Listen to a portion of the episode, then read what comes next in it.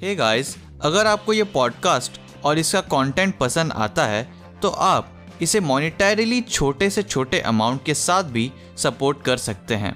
हमारा विजन है इस पॉडकास्ट को इंडिया का बिगेस्ट स्पेस साइंस पॉडकास्ट बनाना, और ये बिना आपके सपोर्ट के पॉसिबल नहीं। इस पॉडकास्ट को सपोर्ट करने के लिए आप डिस्क्रिप्शन में दिए हुए लिंक को चेकआउट कर सकते हैं। So with that said, enjoy this episode of space infinite podcast.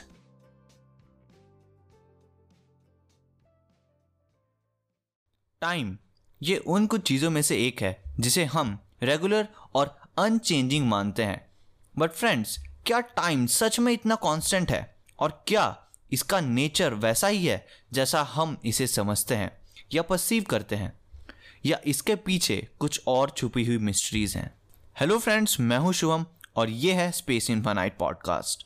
और आज के एपिसोड में हम समझने की कोशिश करेंगे कि आखिर टाइम का मतलब क्या है और ये कितना रियल है।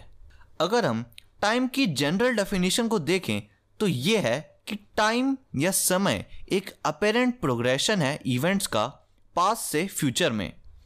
इसके नेचर को कम्प्लीटली डिफाइन करना इम्पॉसिबल है, लेकिन हम सभी कई कॉमन एक्सपीरियंसेस शेयर करते हैं जो टाइम से बाउंड हैं।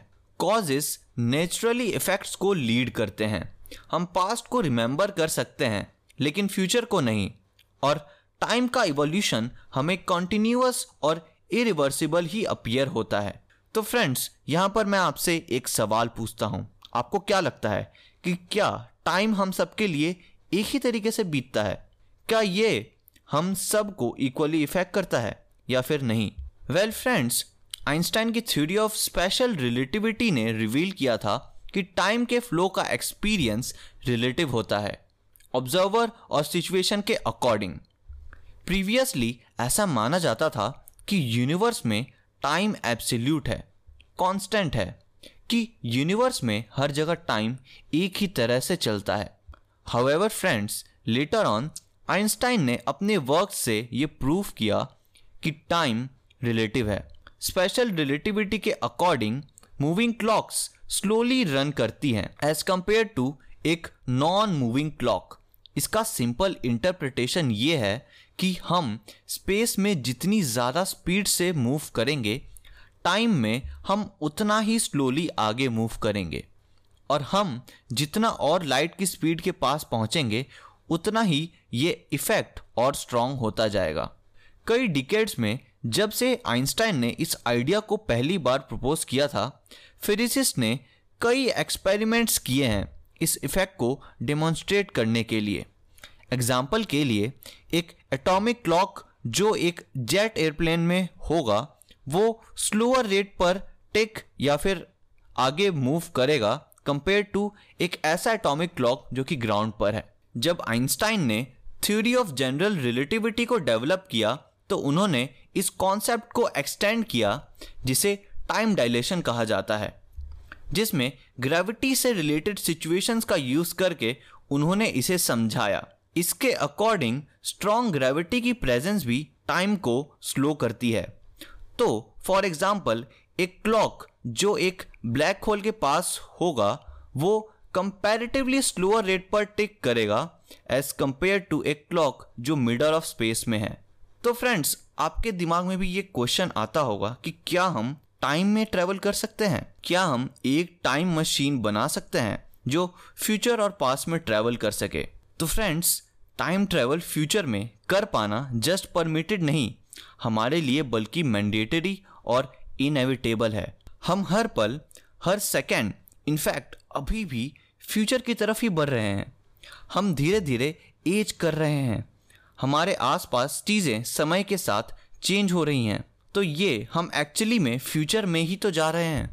लेकिन रिलेटिविटी की रियलिटी ये बात क्लियरली स्टेट करती है कि हम इवन टाइम में फॉरवर्ड जंप भी कर सकते हैं, प्रोवाइडेड हमारे पास सही टेक्नोलॉजी और कंडीशंस हो। लेकिन ये इंडीड पॉसिबल हो सकता है। इसको हम ऐसे समझ सकते हैं कि मान लीजिए कि दो ट्विन्स हैं, जिनमें से एक ट्विन अर्थ पर है और दूसरा ट्विन एक रॉकेट शिप में है कुछ साल के लिए, और ये रॉकेट लाइट की स्पीड से ट्रैवल कर रहा है। जब वो वापस अर्थ पर आता है तो अर्थ पर कई साल बीत चुके होते हैं और उसका ट्विन काफ़ी एज्ड हो चुका होता है उसके कंपैरिजन में। इसमें उस ट्विन के लिए टाइम अलग तरह से बीता उसके दूसरे ट्विन के कंपैरिजन में। सिमिलर फिनोमिना तब भी होता है अगर वो किसी ज़्यादा ग्रेविटेशनली स्ट्रॉन्ग ऑब्जेक्ट यानी एग्जाम्पल के लिए एक ब्लैक होल के पास कुछ ईयर स्पेंड करता, क्योंकि ग्रेविटी भी टाइम को इसी तरह इफेक्ट करती है जितना कि स्पीड ऑफ लाइट के पास ट्रैवल करना। लेकिन फ्रेंड्स, वहीं अगर हम पास्ट में टाइम ट्रैवल की बात करें तो ये फॉरबिडन अपीयर होता है इवन एक्सपेरिमेंट्स और ऑब्जर्वेशंस में भी।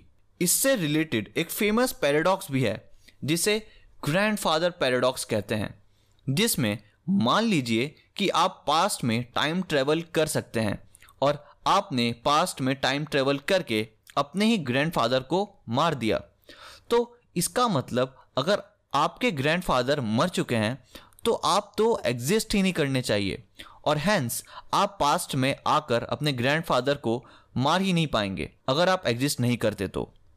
ऑल्सो फ्रेंड्स, इवन फिजिक्स में भी ऐसा कोई मैकेनिज्म नहीं जिसके अकॉर्डिंग हम पास्ट में टाइम ट्रैवल कर पाएँ।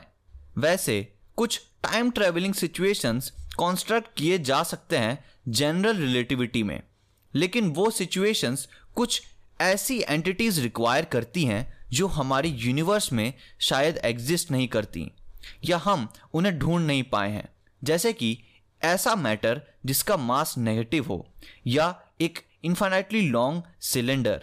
हाउएवर, फिजिसिस्ट इवन अभी भी पूरी तरह ये नहीं समझ पाए हैं कि पास्ट में टाइम ट्रेवल कर पाना फॉरबिडन क्यों है। ऑलमोस्ट सारे लॉज और इक्वेशंस जो फिजिसिस्ट यूज़ करते हैं नेचुरल वर्ल्ड को समझने के लिए वो सिमेट्रिकल हैं टाइम में। इसका मतलब कि ये इवेंट्स रिवर्स किए जा सकते हैं बिना रिजल्ट को चेंज किए। एग्जाम्पल के लिए, अगर आप एक वीडियो देखते हैं एक बॉल की बाउंस होने की लगातार बिना कोई और कॉन्टेक्स्ट के, तो आप ये नहीं बता सकते कि वीडियो फॉरवर्ड प्ले हो रही है या रिवर्स प्ले हो रही है। हाउएवर, फिजिक्स में एक एस्पेक्ट है जो फ्लो ऑफ टाइम के साथ चलता है जिसे कहते हैं एंट्रोपी। एंट्रोपी का मतलब होता है एक सिस्टम में डिसऑर्डरनेस का मेजरमेंट। फ्रेंड्स, थर्मोडायनेमिक्स के सेकेंड लॉ के अकॉर्डिंग एंट्रोपी हमेशा इंक्रीज होती है एक क्लोज्ड सिस्टम में और इस इवोल्यूशन को रिवर्स नहीं किया जा सकता। फिजिसिस्ट नहीं जानते कि क्या एंट्रोपी की ग्रोथ ही फ्लो ऑफ टाइम को फॉर्म करती है यूनिवर्स में या फिर ये बस एक कोइंसिडेंस है। फ्रेंड्स, क्या आपने सोचा है कि क्या टाइम कंटिन्यूअस है या डिस्क्रीट है, यानी छोटे चंक्स से बना हुआ है यानी किसी फंडामेंटल यूनिट से। ऑलमोस्ट सारी फिजिकल थ्योरीज टाइम को एक कॉन्टिन्यूम जैसे ट्रीट करती है और हम भी इस फ्लो ऑफ टाइम को ऐसे ही परसीव करते हैं। सारे इवेंट्स यूनिवर्स में स्मूथली फ्लो करते हैं बिना किसी इंटरप्शन के। लेकिन फ्रेंड्स, एक थ्योरी क्वांटम ग्रेविटी की, जिसे लूप क्वांटम ग्रेविटी कहते हैं, हाइपोथेसाइज करती है एक स्मॉलेस्ट पॉसिबल यूनिट का स्पेस टाइम के। ये यूनिट रिप्रेजेंट करती है स्मॉलेस्ट पॉसिबल एक्सटेंशन स्पेस और टाइम ड्यूरेशन का। इस थ्योरी में हम जिस स्मूथ कंटिन्यूअस टाइम को परसीव करते हैं वो एक स्टटरिंग स्टॉप मोशन प्रोग्रेशन जैसा बन जाता है पास्ट से फ्यूचर में। लेकिन क्योंकि ये बहुत ही फास्ट और ब्रीफ ड्यूरेशन के लिए होता है, ये कंटिन्यूअस अपीयर होता है, जैसे एक मूवी एक्चुअली में बहुत सारे स्टैटिक फ्रेम्स का कलेक्शन होती है, लेकिन जैसे ही हम इन फ्रेम्स को एक साथ कंबाइन करते हैं वो एक स्मूथली रनिंग मूवी बन जाती है। लूप क्वांटम ग्रेविटी की थ्योरी के अकॉर्डिंग टाइम भी कुछ इसी तरह मूव करता है। वेल फ्रेंड्स, ऐसा भी हो सकता है कि अभी तक हमने जो भी जाना टाइम के बारे में वो सब गलत हो सकता है टाइम जैसी कोई चीज़ एग्जिस्ट ही ना करती हो, ये रियल ही ना हो।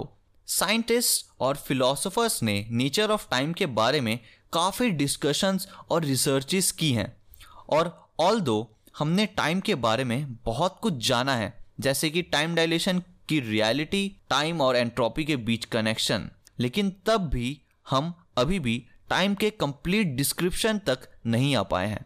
कुछ फिलोसोफर्स और फिजिसिस्ट के अकॉर्डिंग प्रोबेबली हम जिस टाइम को एक्सपीरियंस करते हैं वो बस एक इल्यूजन है और इस व्यू में टाइम जैसा कुछ एग्जिस्ट ही नहीं करता। पास्ट और फ्यूचर ऑलरेडी एग्जिस्ट करते हैं एक कंप्लीट एक्सटेंट में, सिमिलरली जैसे एंटायर स्पेस ऑलरेडी एग्जिस्ट करता है। और जिसे हम फ्लो ऑफ टाइम कहते हैं वो हो सकता है कि एक बाय प्रोडक्ट हो हमारे ब्रेन के इंफॉर्मेशन प्रोसेसिंग का। So friends, that's it for this episode and I hope कि आपको यह एपिसोड पसंद आया होगा। अगर आप इस एपिसोड को स्पॉटिफाई पर सुन रहे थे तो make sure to share with your friends and if you are watching this on YouTube make sure to give it a thumbs up and subscribe to the channel if you are new to the channel. और मुझे आप comment section में बताइए कि हम और किन topics पर वीडियोस या फिर ऐसे पॉडकास्ट या फिर इन टॉपिक्स को और कैसे इंटरेस्टिंग तरीके से डिस्कस कर सकते हैं। Thanks for watching, and stay tuned to Space Infinite.